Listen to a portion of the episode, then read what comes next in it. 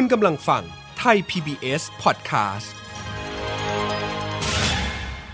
This is Thai PBS Podcast. View the world via the voice. คือว่าผมนี่ถ้าผู้สักส่วนผมมันมันพิษที่ผม ผมชอบให้ให้คุยให้ความเป็นธรรมกับคนทุกคนถ้าว่าไม่มีความเป็นธรรมเราเอาตรงไหนก็นั่นแหละก็มาคลอนลูกค่ะขอต้อนรับเรื่องค่ะอ่าดีโทษว่าหรือความเป็นธรรมเนี่ยขอต้อนหรัรืบอว่าคลอนว่า ไม่เอาให้เอาเอาการเอาเปรียบเปือนค่ะถ้าพวกเรื่องแก่พิษไม่ต้องการค่ะเอ่อไม่ควรนิ่งด้วยค่ะเราทำให้ทำให้ทุกทำพวกไอ้ตีทุกอะไรแบบนี้ปลูกฝังเข้ามาเอเลอยปลูกความเราโตได้มามาโตขึ้นจมาบทีนี้เมื่อต้นเยอะกว่าตู้นึงพอเขาตัดสินใจไว้ก็ว่าได้ไรพิษพวกก็ตัดสินใจอย่างเองเพราะไม่ได้เป็นนั่นแหละค่ะเพราะว่าพอเราเรียนประถมเรียนมัธยมเนี่ยพวกก็ตัดสินใจอย่างเองเนี่ยค่ะบทสัมภาษณ์คุณพ่อจินดาทองศิลป์ เมื่อพุทธศักราช 2539 ถึงการอบรมสั่งสอนจารุพงศ์บุตรชายคนโต ซึ่งเสียชีวิตไปเมื่อวันที่ 6 ตุลาคม 2519 ขณะมีอายุเพียง 19 ปี รอยจารึกบันทึกสยาม กับกสิดิตอนันทนาธรคุณผู้ฟังครับเหตุการณ์ 6 ตุลาคม 2019 นับเป็นโศกนาฏกรรมทางการเมืองครั้งสำคัญของสังคมไทย มีผู้เสียชีวิตเพราะความคิดต่างทางการเมืองที่แตกต่างออกไปจากฝ่ายผู้มีอำนาจรัฐ ผู้เสียชีวิตมีจำนวนมากนะครับ ทั้งในบริเวณมหาวิทยาลัยธรรมศาสตร์ท่าพระจันทร์บริเวณโดยรอบและที่สนามหลวง วิรชนคนหนึ่งที่ต้องตายไปในวันนั้น คือจารุพงษ์ทองศิลป์กรรมการบริหารองค์การนักศึกษามหาวิทยาลัยธรรมศาสตร์ครับ คุณผู้ฟังครับ วันนี้ผมอยู่กับคุณธานีจิริยศิลป์เพื่อนของจารุพงศ์ผู้ที่เกิดวันเดือนปีเดียวกันนะครับ คือเกิดเมื่อวันที่ 7 กันยายน 2500 ซึ่งจะมาเล่าถึงบรรยากาศการเคลื่อนไหวของคนหนุ่มสาวในยุคนั้น และความทรงจำที่มีต่อเพื่อนผู้จากไปก่อนวัยอันควรครับ สวัสดีครับ คุณธานีครับบรรยากาศของขบวนการนักศึกษาในธรรมศาสตร์ ยุคก่อน 6 ตุลาเป็นยังไงบ้างครับ เข้าธรรมศาสตร์ไปปี 18 สังคมไทยกำลังมีประชาธิปไตยที่เบ่งบานกำลังเฟื่องฟู ช่วงนั้นก็เป็นช่วงหลังเหตุการณ์14ตุลาอย่างที่บอกว่าประชาธิปไตยกำลังเฟื่องฟู นักศึกษาใหม่ที่เข้ามาศึกษาในมหาลัยธรรมศาสตร์พอพอเข้ามาก็จะได้สัมผัสกับบรรยากาศที่มันแตกต่างไปกับก่อนหน้านั้น อย่างเช่นว่า ไม่มีบรรยากาศไม่มีคำว่าน้องใหม่ ธรรมศาสตร์จะใช้คำว่ารับเพื่อนใหม่ ดังนั้นเนี่ยจะไม่มีระบบโซตัสระบบวากระบบอะไรเนี่ย เป็นการรับเพื่อนใหม่ แล้วก็ในการรับเพื่อนใหม่เนี่ยมันก็จะแตกต่างไปกับมาลัยอื่น ๆ ก็คือว่าไม่มีงานฉลองไม่มีงานอะไรเนี่ย แต่ว่าทางอมทในยุคในสมัยนั้นเนี่ยจะจัดเป็นค่ายเพื่อนใหม่ โดยที่มีรุ่นพี่เป็นพี่เลี้ยงเนี่ย ไปสัมผัสชีวิตของชาวบ้าน ชาวนา ตอนนั้นจำได้ว่าเป็นที่จังหวัดอ่างทอง ไปกินนอนสัมผัสชีวิตของชาวนา อันนั้นคือคือบรรยากาศของนักศึกษาในสมัยปี 18 หลังจากที่ได้เข้าอะไรธรรมศาสตร์ บรรยากาศของนักศึกษาซึ่งไม่ได้หาความบันเทิง หรือว่าสังสรรค์กันแต่ในแวดวงของนักศึกษาในรั้วมหาวิทยาลัยเท่านั้นนะครับ แต่เป็นการลงไปสัมผัสชีวิต สัมผัสปัญหาที่เกิดขึ้นในสังคมไทยจริง ๆ จังๆกันเลย แล้วจากจุดนั้นเนี่ยเพื่อนใหม่หรือว่านักศึกษาใหม่ ที่เข้ามาก็จะได้ได้รับการเรียนเรียนรู้ถึงชีวิตในสังคมไทย แล้วก็รวมทั้งก็จะได้รับฟังปัญหาหรือว่าการแนะนำจากรุ่นพี่ซึ่งเป็นนักกิจกรรมอยู่แล้วเนี่ยก็จะมีการแนะนำกลุ่มกิจกรรมต่างๆ ว่าคุณจะเลือกไปทำกิจกรรมแนวไหน คุณชอบพักการเมืองก็ไปพักการเมือง คุณชอบนาฏศิลป์ชอบ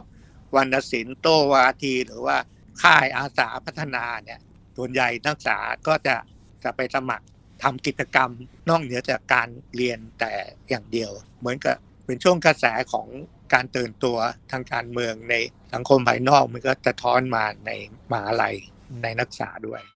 ถึงตอนนั้นเนี่ยผมเองกับจารุพงศ์เนี่ยก็ได้สมัครเข้าทำงานที่พักยุงทอง พักยุงทองซึ่งเป็นพัก นักศึกษาในมหาลัยธรรมศาสตร์ สมัยนั้นมันจะมีพักพลังธรรม ยุงทองแนวประชา แล้วก็มีพักโดมหลักๆ ซึ่งพลังธรรมมันก็ถือว่าก้าวหน้าที่สุดแล้วก็ใหญ่ที่สุดรองลงมาก็เป็นยุงทอง แล้วก็แนวประชาส่วนพักโดมเนี่ยถ้าสมัยก่อนเขาเรียกออกขวาขวาๆหน่อย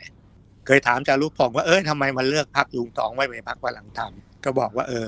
พักพลังธรรมคนมันเยอะนะว่าอยู่พักยุงทองมันน่าจะทำอะไรได้มากกว่า ก็เลยไปรู้จักกันจากกิจกรรมของนักศึกษาผ่านพักยุงทอง ก็พอดีตอนนั้นเนี่ยเป็นนักศึกษาปีหนึ่งก็ลงสมัครสมาชิกสภานักศึกษาปีหนึ่งจำได้ว่าส่งส่งได้ห้าคน ปรากฏว่าในการลงครั้งแรกเนี่ยพรรคยุงทองก็ก็แพ้หมดไม่มีใครได้เลยแล้วพรรคพลังธรรมก็จะได้ไปทั้งหมด ช่วงนั้นเราก็หันกลับมา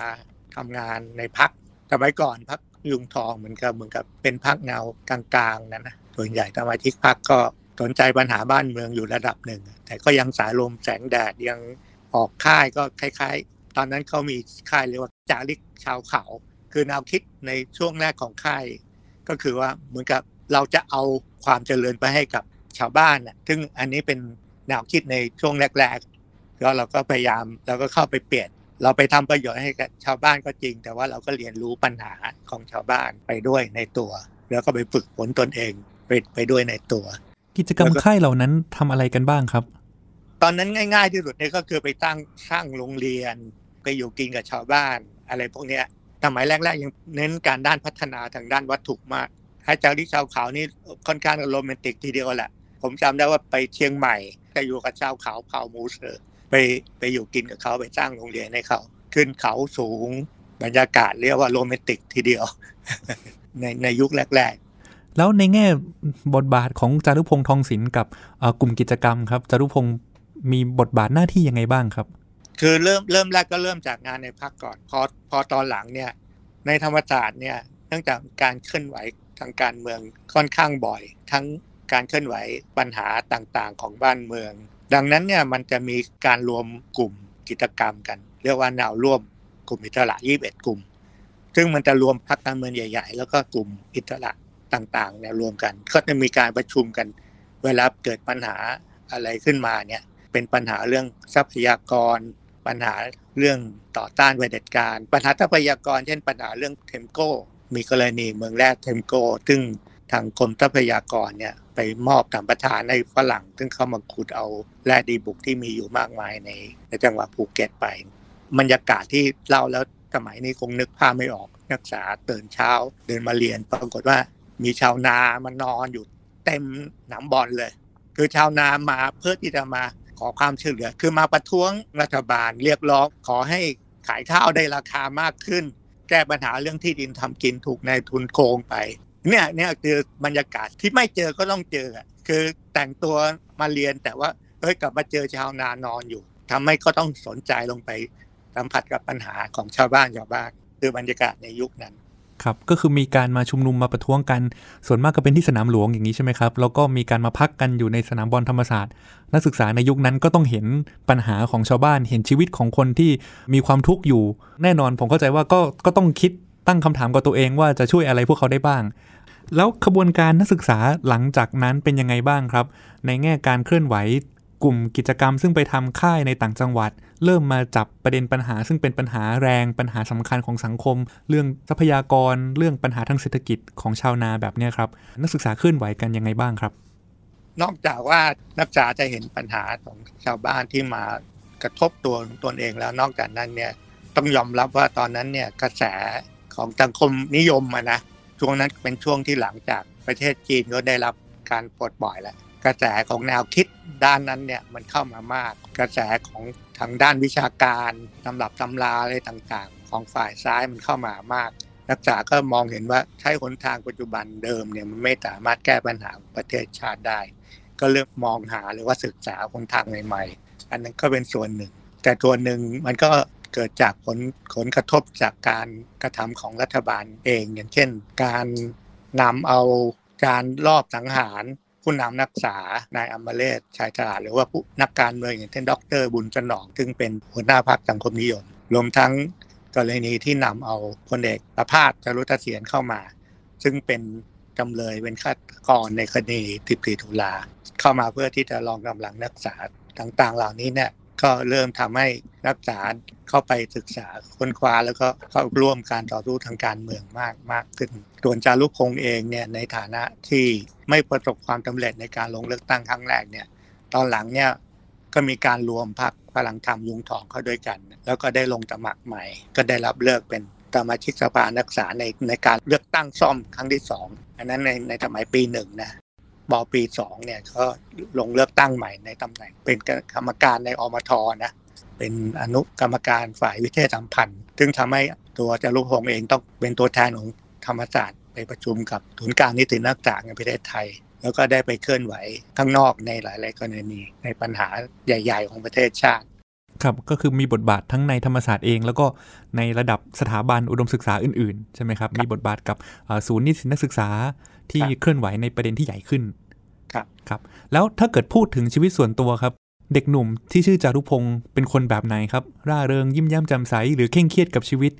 เป็นคนยิ้มเก่งล่าเริงแจ่มใสก็ไม่เครียดกับอะไร ก็จะมีรอยยิ้ม แล้วก็มีลักษณะเด่นที่พวกรุ่นพี่ๆเขาชอบหน้าเขาจะบุอุ้มๆเหมือนจะละเปาอย่างเงี้ยนะครับ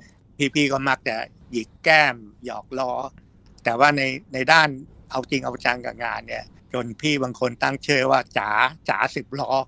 ทำไมถึงเป็นจ่าสิบล้อได้ครับ ก็เขาเจอปัญหาอะไรทุกอย่างเนี่ยเขาจะชนทุกอย่างไม่ยอมถอย ถ้าเป็นสิ่งที่ถูกต้องเนี่ยเขาไม่กลัวอะไรทั้งนั้น นอกจากนั้นเนี่ยแต่ลูกพงษ์เองก็ยังชอบในเรื่องการขีดเขียนนะ เขียนเขาเขียนการ์ตูน โดยเขาชอบลายเส้นของชัยราชวัตรอะนิ้วการเมืองเขียนการ์ตูนล้อการเมืองเนี่ยไปติดตรงใต้ถุนตึกโดมเนี่ยเป็นบอร์ด คือสมัยก่อนนักศึกษาเนี่ยจะมีบอร์ด โอ้ยมีบอร์ดทั้งท่าพระจันทร์บอร์ดเต็มมาอะไรไปหมดอะเพื่อเป็นการสื่อสารกับนักศึกษาทั่วๆไป สื่อสารกับประชาชนนะจารุพงษ์เองก็มือเป็นมือเขียนบอร์ด มือเขียนการ์ตูน แล้วนอกจากนั้นเนี่ยจารุพงษ์เองเขาก็เขาเป็นคนใต้นะมาจากพระแสงสุราธานี โดยปกติเนี่ยคนใต้เนี่ยก็จะติดสำเนียงทองแดงแต่จารุพงษ์เนี่ยเขาก็พยายามฝึก จนไม่มีสำเนียงทองแดง แล้วก็พยายามในการที่จะไขปากหรือว่าชี้แจงทำความเข้าใจกับประชาชน จริงๆแล้วเราวางตัวหรือเราคาดหวังไว้ว่า ถ้าจารุพงษ์ยังอยู่หรือว่ามีบทบาทต่อไปเนี่ยเขาเนี่ยก็น่าจะสามารถที่จะเป็นบทบาทนำในศูนย์การนิตินักศึกษาในรุ่นต่อๆไปได้ อันนี้คือทางที่วางวางเอาไว้อยู่นะ ในฐานะเพื่อนเคยคุยกันไหมครับว่า เรียนจบไปแล้วจารุพงศ์มีความฝัน มีความหวังว่าจะออกไปทำอะไร เรื่องอนอนาคตตรงนี้เนี่ยจริง ๆ แล้วเนี่ยในช่วงหลังเนี่ยที่มีการต่อสู้ที่ดุดุเดือดแหลมคมมากขึ้นเรื่อยๆเนี่ยผมก็เชื่อว่าในถึงที่สุดแล้วเนี่ย ถ้าจารุพงศ์มีชีวิตอยู่ ผมว่าเขาก็พูดง่ายๆนะเขาก็คงต้องเข้าป่าเขาต้องการเปลี่ยนแปลงสังคมไม่ถึงที่สุด ดังนั้นเนี่ย เขาก็ไม่ได้คิดถึงอนาคตในสังคม โดยจริง ๆ แล้วเนี่ยผมว่าเขาก็มาทางรัฐศาสตร์ อาจจะไปเป็นปลัดเป็นนายอำเภอเป็นอะไรที่ดีที่รับใช้ประชาชนต่อๆไป แล้วก่อนที่จะเกิดเหตุการณ์ 6 ตุลาคมกันครับ เคยคุยกันไหมครับว่าหยุดเคลื่อนไหวดีกว่า หรือแยกย้ายกันดีกว่า เพราะจะมีความรุนแรงเกิดขึ้น นักศึกษามีคิดถึงฉากเหล่านั้นบ้างไหมครับ ตอนนั้น นอกจากมันมีการเคลื่อนไหวของจัดตั้งหรือว่าในส่วนที่เป็นสมาชิกพรรคบางส่วนอยู่ในธรรมศาสตร์แล้ว แต่ว่ามันมันยังไม่คึกโครมเขาพูดตรงๆว่าจริง ๆ แล้วเนี่ยก่อนหน้า 6 ตุลาเนี่ยจารุพงศ์ไม่ได้อยู่ในสายจัดตั้งของกกทเพียงแต่ว่าได้รับอิทธิพลที่ชัดๆก็คืออย่างการฟังวิทยุเสียงประชาชนแห่งประเทศไทยเนี่ยตอนนั้นเนี่ยพอถึงเวลาเราก็จะเปิดฟังกันในพัก ดังนั้นทุกคนก็รู้ว่าถ้าเราต่อสู้ในเมืองรัฐ ก็จะต้องใช้ความรุนแรง ถึงที่สุดแล้วถ้าเราทนรับความรุนแรงไม่ได้ หรือว่าถูกปราบปรามเนี่ย ทุกคนต่างก็คิดว่าเออก็คงต้องต้องไปใช้การต่อสู้ที่เราสามารถสู้กับรัฐบาลได้อย่างสมน้ำสมเนื้อมากขึ้น แต่ว่าเราก็ได้เตรียมเตรียมใจนะคือตัวนใหญ่นักศึกษาในยุคนั้นเนี่ยได้เตรียมใจถึงขั้นเสียสละแล้วเตรียมใจเรื่องติดคุก เตรียมใจเรื่องเสียสละ เตรียมใจเรื่องจะเจอกับความยากลำบาก กระแสการต่อสู้ในตอนนั้นเนี่ยก็ไม่มีคนที่คิดว่า รียมถอยหรือเตรียมถอดใจอะไม่มี แล้วความแน่นแน่วเด็ดเดี่ยวในอุดมการณ์ของจารุพงศ์ก็มีอยู่จนถึงวันสุดท้ายของชีวิต 6 ตุลาคม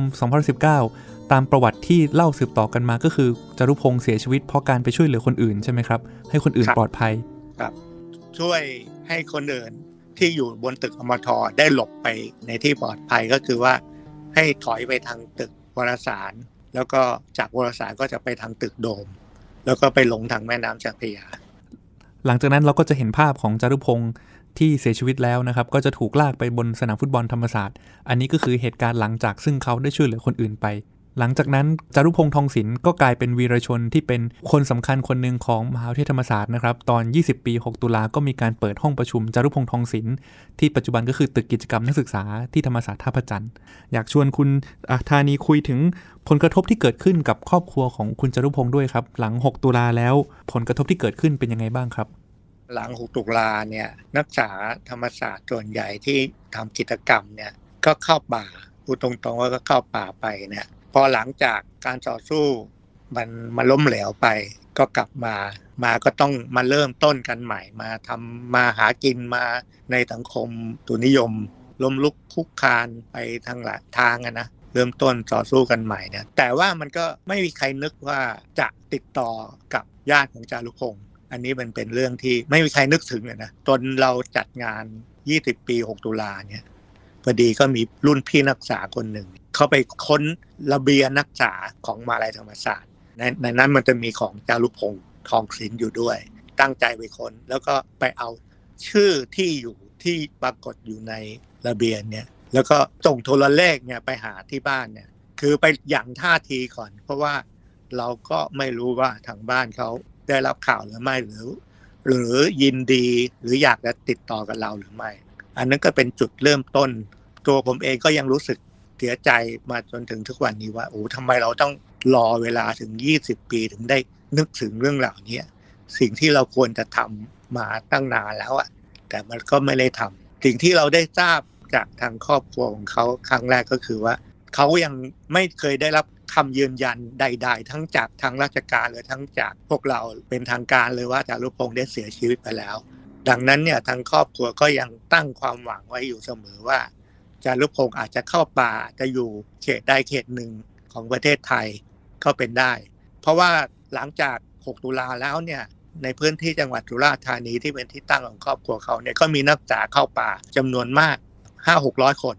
รวมทั้งผมด้วยก็เข้าที่สุราษฎร์ธานีเหมือนกัน เพื่อนบ้านหรือว่าคนที่รู้จักก็ไปบอกครอบครัวเขาอยู่เสมอว่า นี่เจอลูกชายเนี่ยเข้าป่าที่นาสาร นะเจอที่สถานีรถไฟอะไรเนี่ยแน่ใจว่าต้องใช่แน่ๆเลย เพียงแต่ว่าไม่กล้าเข้าไปทัก เพราะว่าเขาจะเป็นฝ่ายทารกลัวจะเกิดเรื่อง ดังนั้นเนี่ยเมื่อได้ข่าว พวกนี้จากที่ไหนก็ตามเนี่ย ทั้งแม่ทั้งพ่อก็จะตามไปหาข่าวข่าวของของลูกชายตลอดเวลา ทั้งทั้งที่ทราบทีหลังว่าทางพี่น้องของเขาแล้วเนี่ยเมื่อได้เห็นภาพของจารุพงศ์ที่ถูกผูกด้วย ผ้าขม้าแล้วก็ลากไปตามสนามหญ้าเนี่ยเขาก็ค่อนข้างมั่นใจนั่นคือจารุพงศ์แต่เนื่องจากว่าไม่มีไม่มีประจักษ์ยืนยันหรือว่าด้านหนึ่งก็เหมือนกับเป็นความหวังหนึ่งเดียว คือไม่อยากจะยอมรับความจริง คือถ้ายอมรับความจริงนี่ก็หมายความว่าได้สูญเสียลูกชายไปแล้วจึงทำให้ทางพ่อกับแม่ก็ยังตั้งความหวังไว้ลึกๆว่าเออจารุพงศ์ยังมีชีวิตอยู่ตอนเมื่อได้เชิญคุณพ่อคุณแม่มาในงาน 20 ปี 6 ตุลาที่ธรรมศาสตร์แล้วเนี่ย ซึ่งเรามีทีมงานว่าเราไม่เลิม 6 ตุลาไม่เราไม่เลิมจารุพงศ์เขาถึงได้ทราบจากปากคำของเพื่อนๆจารุพงศ์อย่างแน่ชัดว่าจารุพงศ์ไม่อยู่แล้ว ก็นับว่าเป็นบันทึกเรื่องราวความทรงจำอันน่าเศร้านะครับ เป็นความหวังกับการรอลูกชายกลับมา แล้วก็ได้พบความจริงว่าลูกชายได้จากไปแล้ว ถ้าพูดถึงคนรุ่นใหม่ คนรุ่นหลังครับ นึกถึงจารุพงษ์ทองศิลป์คุณธานีในฐานะเป็นเพื่อนของจารุพงษ์ อยากจะบอกคนรุ่นหลังว่ายังไงครับ นึกถึงจารุพงษ์เรานึกถึงอะไรกัน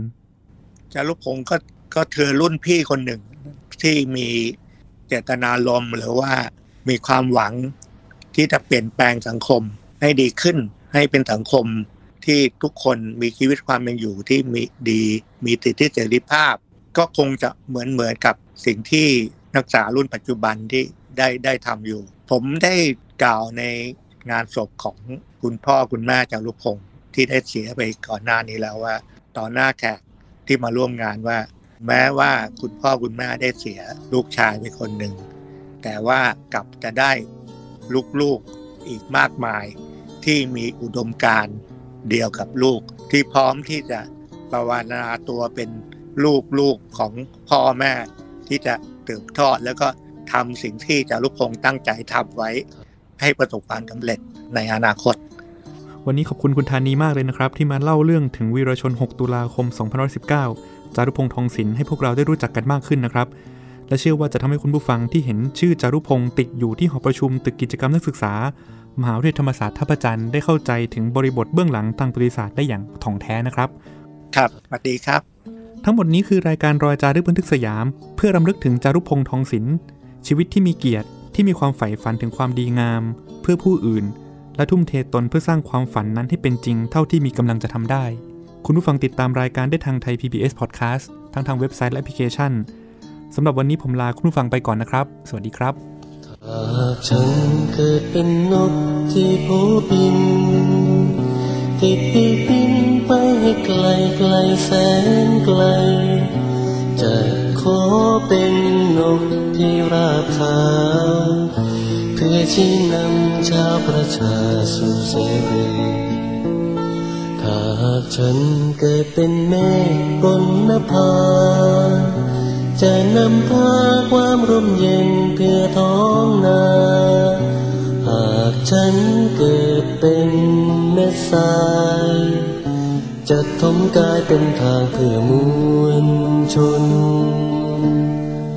ชี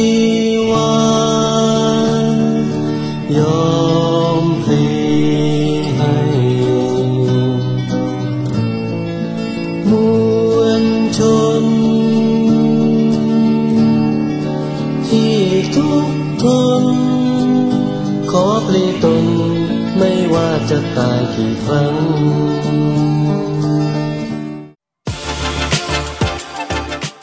ติดตามรายการทางเว็บไซต์และแอปพลิเคชันของไทย PBS Podcast Spotify SoundCloud Google Podcast Apple Podcast และ YouTube Channel Thai PBS Podcast Thai PBS Podcast. View the world via the voice.